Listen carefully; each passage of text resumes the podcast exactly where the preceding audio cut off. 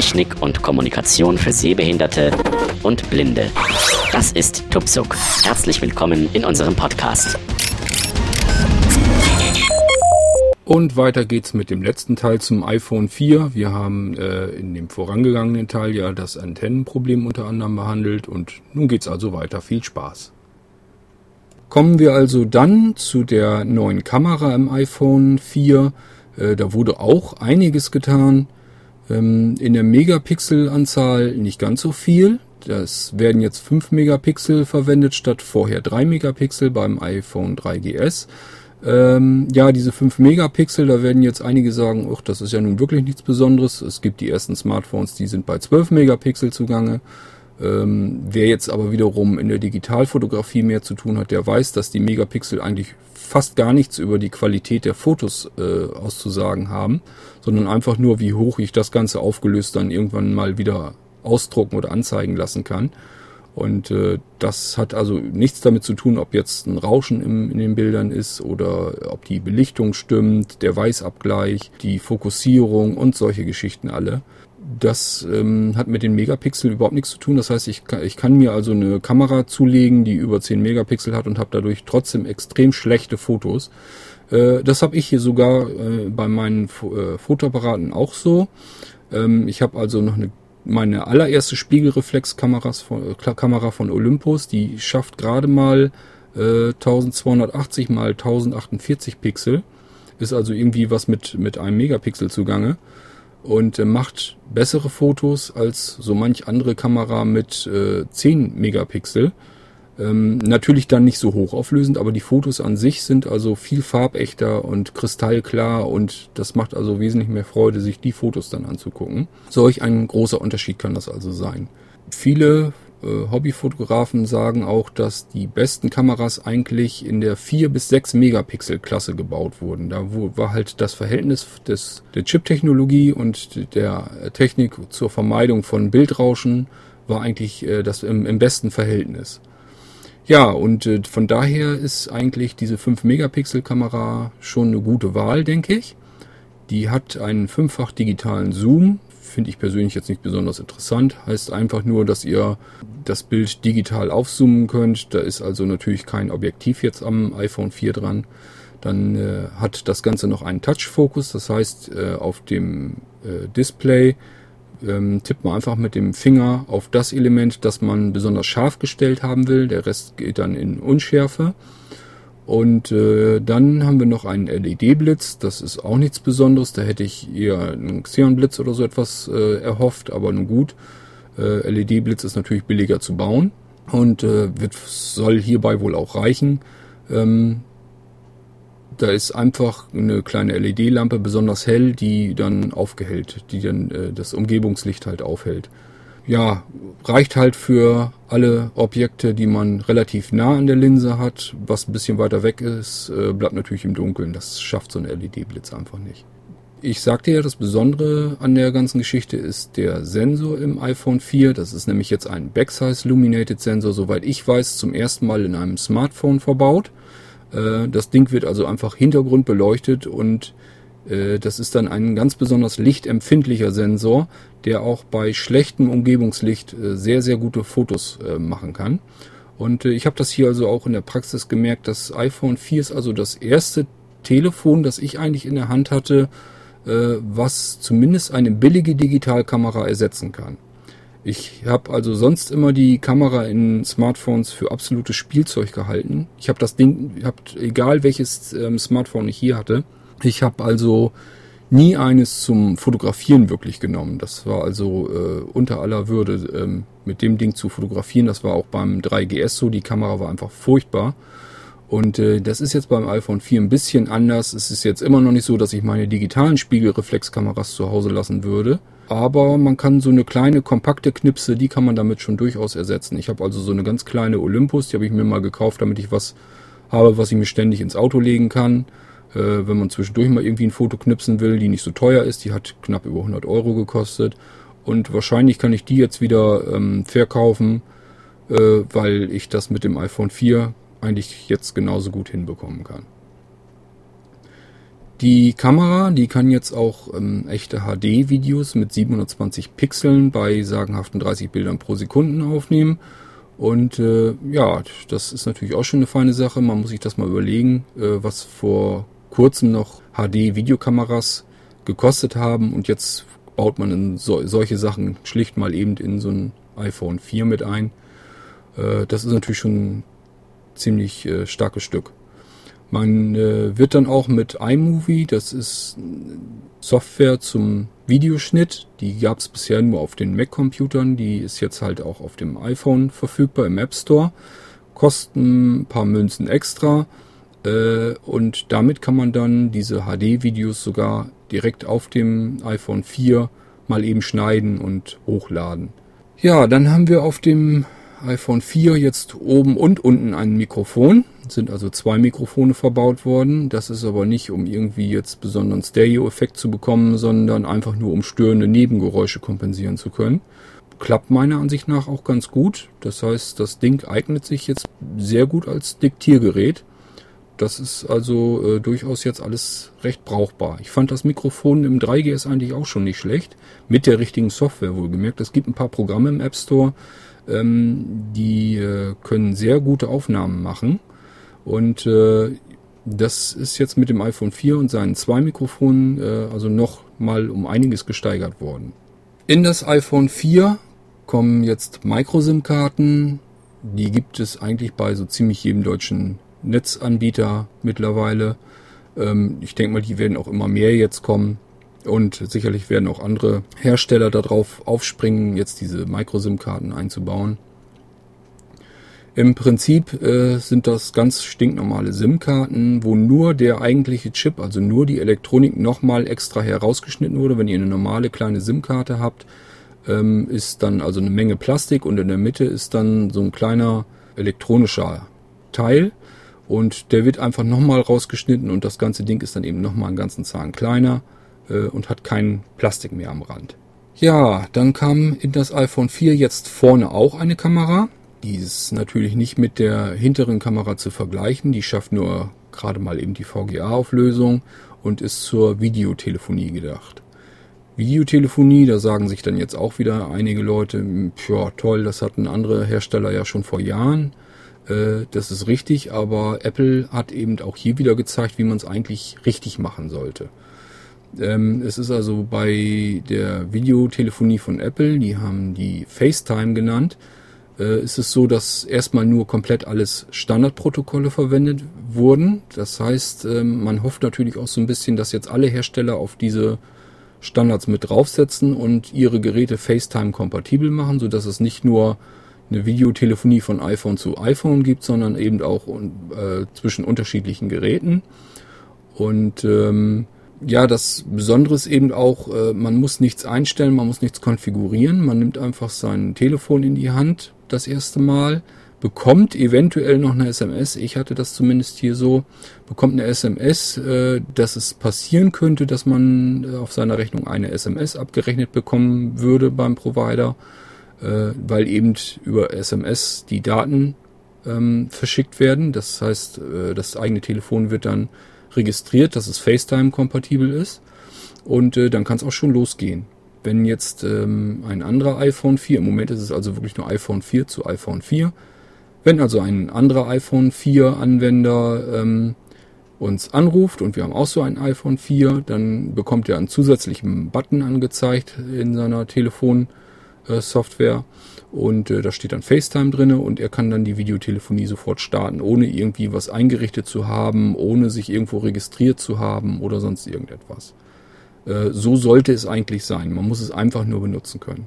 Es ist im Moment so, dass das FaceTime derzeit nur über Wi-Fi funktioniert. Das heißt, es wird nicht nur geschaut, ist der andere Teilnehmer, hat er jetzt ein iPhone 4 und kann FaceTime telefonieren, sondern sitzt er auch gerade in einem WLAN-Netz und hat dementsprechend die Datenübertragung, dass man vernünftig Videotelefonie machen kann. Apple will dann noch mit den Netzbetreibern sprechen, wie das nun genau gehandhabt wird. Es ist also so ausgelegt natürlich, dass man über das Mobilfunknetz dann mit FaceTime Videotelefonie machen kann. Aber derzeit ist es so, dass also WLAN benutzt wird. Ja, das iPhone 3GS mit 8 GB Speicher, das bleibt erstmal bis auf weiteres im Sortiment von Apple. Das wird also weiter hergestellt. Wie gesagt, jetzt nur mit 8 GB Speicher. Das ist natürlich eine feine Sache insofern, dass jemand, der jetzt sagt, Mensch, ein iPhone 4, das ist mir ja viel zu teuer, der wird sich über dieses 3GS sehr freuen können, denn ja gut, es ist halt bei Apple direkt jetzt nicht so wahnsinnig viel günstiger. Das sind glaube ich nur $100 gegenüber dem iPhone 4 mit 16 GB. Aber die Preise an sich, die werden sehr fallen, weil das 3GS eben jetzt den Markt übersättigt. Viele stoßen halt ihr 3GS ab und wollen sich ein iPhone 4 kaufen. Und dadurch, dass Apple die Dinger weiter produziert und dann auch noch mit 8 GB, was ja in den meisten Fällen völlig ausreichen würde. Dadurch werden jetzt die Preise auch drastisch fallen und man wird so ein 3GS sicherlich für ein kleines Geld schießen können. Da solltet ihr also auch unbedingt noch ein bisschen warten, bis das iPhone 4 so ein bisschen den Markt gesättigt hat, bis also wirklich welche auf Lager liegen und die Leute da nicht hinterherrennen wie bescheuert. Und dann werden auch die Preise des 3GS immer weiter fallen und dann ist das Ding sicherlich sehr günstig zu bekommen. Wer die speziellen Fähigkeiten des iPhone 4 nämlich gar nicht unbedingt braucht, also jetzt gerade so die GPS-Geschichte und so weiter, dem sei so ein 3GS ruhig empfohlen. Die Geschwindigkeit ist jetzt erstmal nicht irgendwie großartig anders. Das 3GS ist also genauso extrem flott wie das 4, erstmal, wenn es leer ist. Ich merke da also nur die Unterschiede, wenn man ein paar hundert Programme installiert hat. Ich habe jetzt mittlerweile so ungefähr 700 Programme auf meinem iPhone installiert und da wird das 3GS dann so ganz langsam, so ein ganz kleines bisschen langsamer.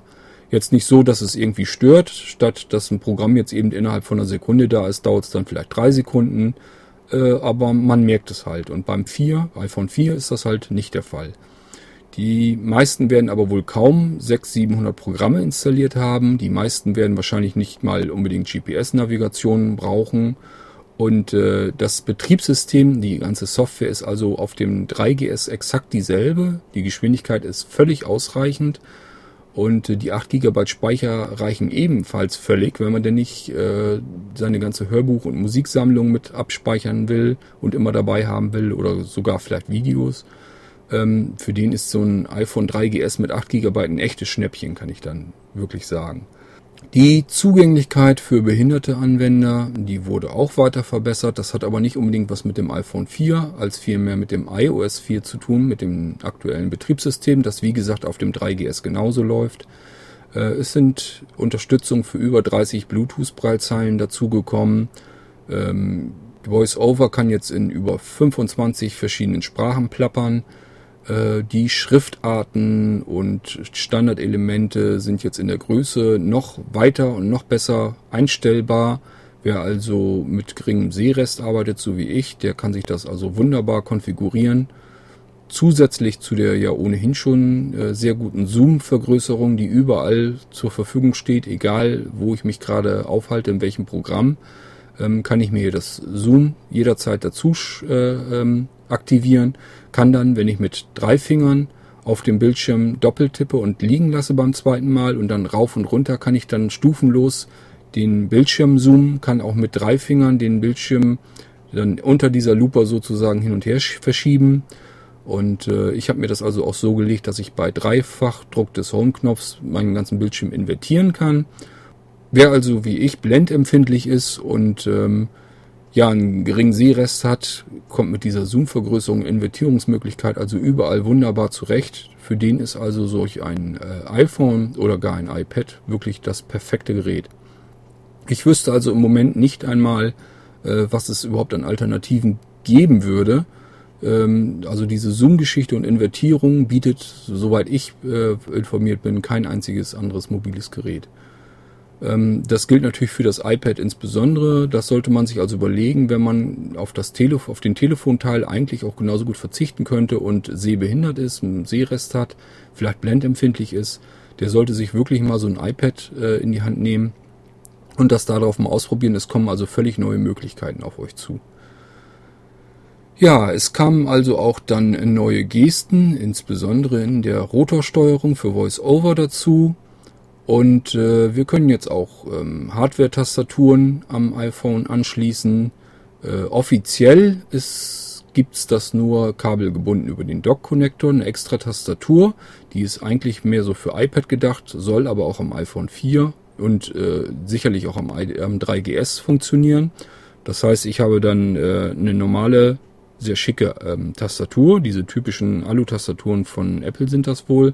Dahinter ist dann so ein Dock-Connector-Anschluss. Da stecke ich dann das iPhone drauf und habe dann ja wie so ein kleines Mini-Notebook vor mir, allerdings mit einer normalen Standard-Tastatur.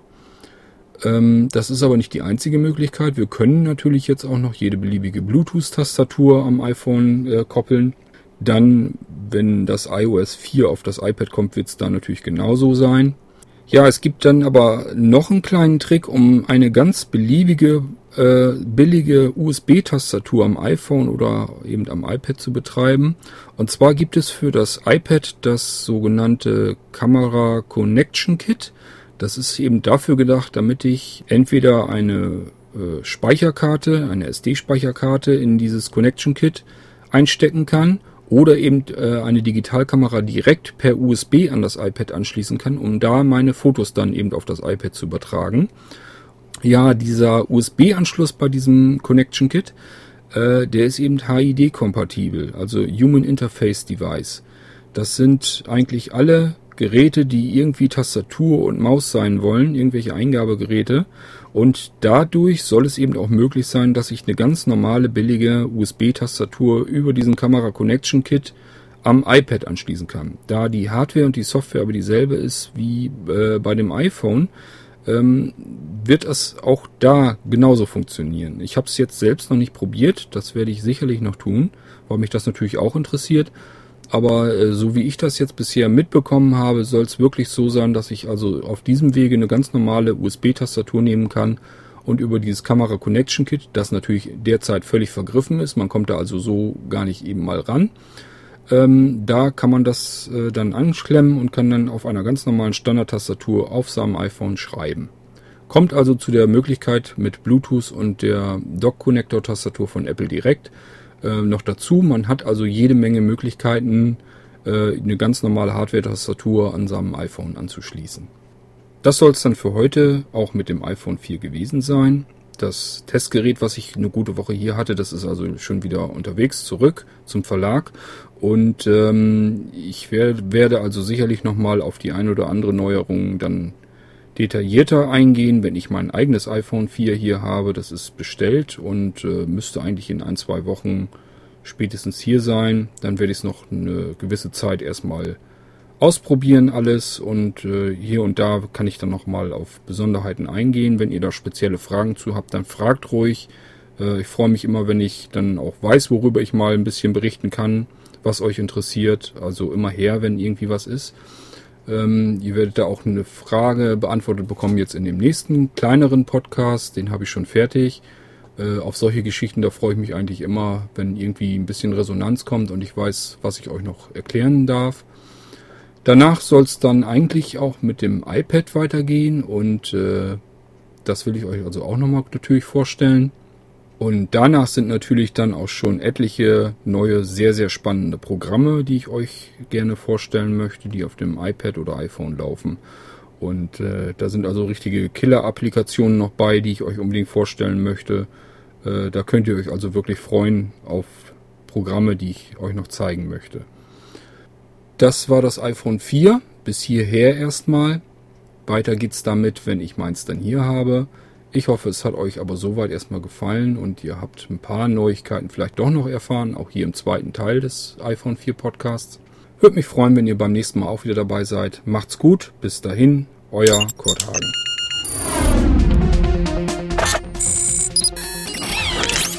Tupsuk, der Podcast zur Technik und Kommunikation für Sehbehinderte und Blinde, ist ein kostenloses Podcast-Angebot von www.tupsuk.de. Die Verwendung ist ausschließlich für den privaten Gebrauch erlaubt. Weitere Informationen und Kontaktmöglichkeiten auf www.tuksub.de.